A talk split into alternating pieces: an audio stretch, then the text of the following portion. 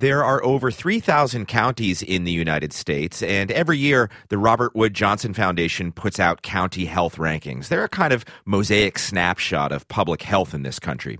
This year's report includes a new metric, a look at our nation's disconnected youth. These are young people between 16 and 24 who are neither working nor in school. And in 2015, there were about 4.9 million disconnected youth. That's about one in eight, not in school or working. Today and tomorrow, we're going to look at who these young people are and also look at some local efforts to reconnect them with their communities. We begin with Clive Belfield. He's a professor of economics at Queens College in New York. He co authored a study in 2012 measuring the economic burden of disconnected youth. Also, here, Kate Kingery. She's Deputy Director of Community Transformation at County Health Rankings and Roadmaps. I think there are a number of factors that contribute to the disengagement of youth and young adults from school and work. What we've seen in our data set is the communities where we have higher rates of disengagement or disconnection, we've also seen lower rates of educational attainment, higher rates of unemployment, higher rates of children in poverty, higher rates of children in single parent households, and higher rates of teen birth. Clive Belfield, is disconnected youth a problem that statistically you can show has gotten worse? And, and if so, what are the causes? So we think it has gotten worse mostly because the labor force participation rate of disconnected youth, we like to call them opportunity youth, that labor force participation rate has been going down year on year dramatically since 2000. It used to be about half of teenagers could get a job. Now it's about a third. Now, some of them are going to college, but a lot of them have stopped looking for work or are simply going to college because they can't find work or they've just dropped out of the economic system.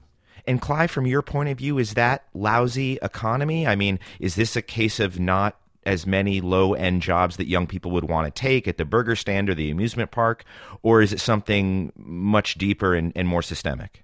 So it's certainly uh, economic forces are driving this. Low wage work has stayed very low wage, so uh, working is barely going to get you above the poverty level. School preparation has not improved in the last decade or so, so these students are not well prepared for the labor market. And then there's another factor, which is the Great Recession, which drove a lot of baby boomers back into the labor market. And so the end of the labor market, the retirees are not retiring as fast, so there aren't as many freed up jobs further down the line. So it's both things are happening at the same time. The poor economy is reducing the incentive to get skills, which is making for fewer productive workers. Kate Kingery, anytime there is social disengagement, there is crime, there are health problems, there are welfare problems. C- can you connect the phenomenon of disconnected youth to many of the other things that we already know about social disengagement? Well, I think young people make choices based on the opportunities they have available.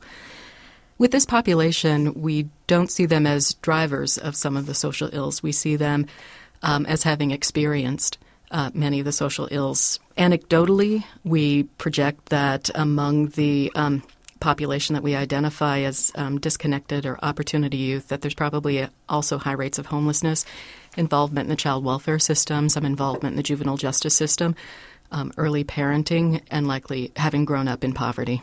You know, Clive, it's one thing to talk about disconnected youth, and 5 million is a staggering number.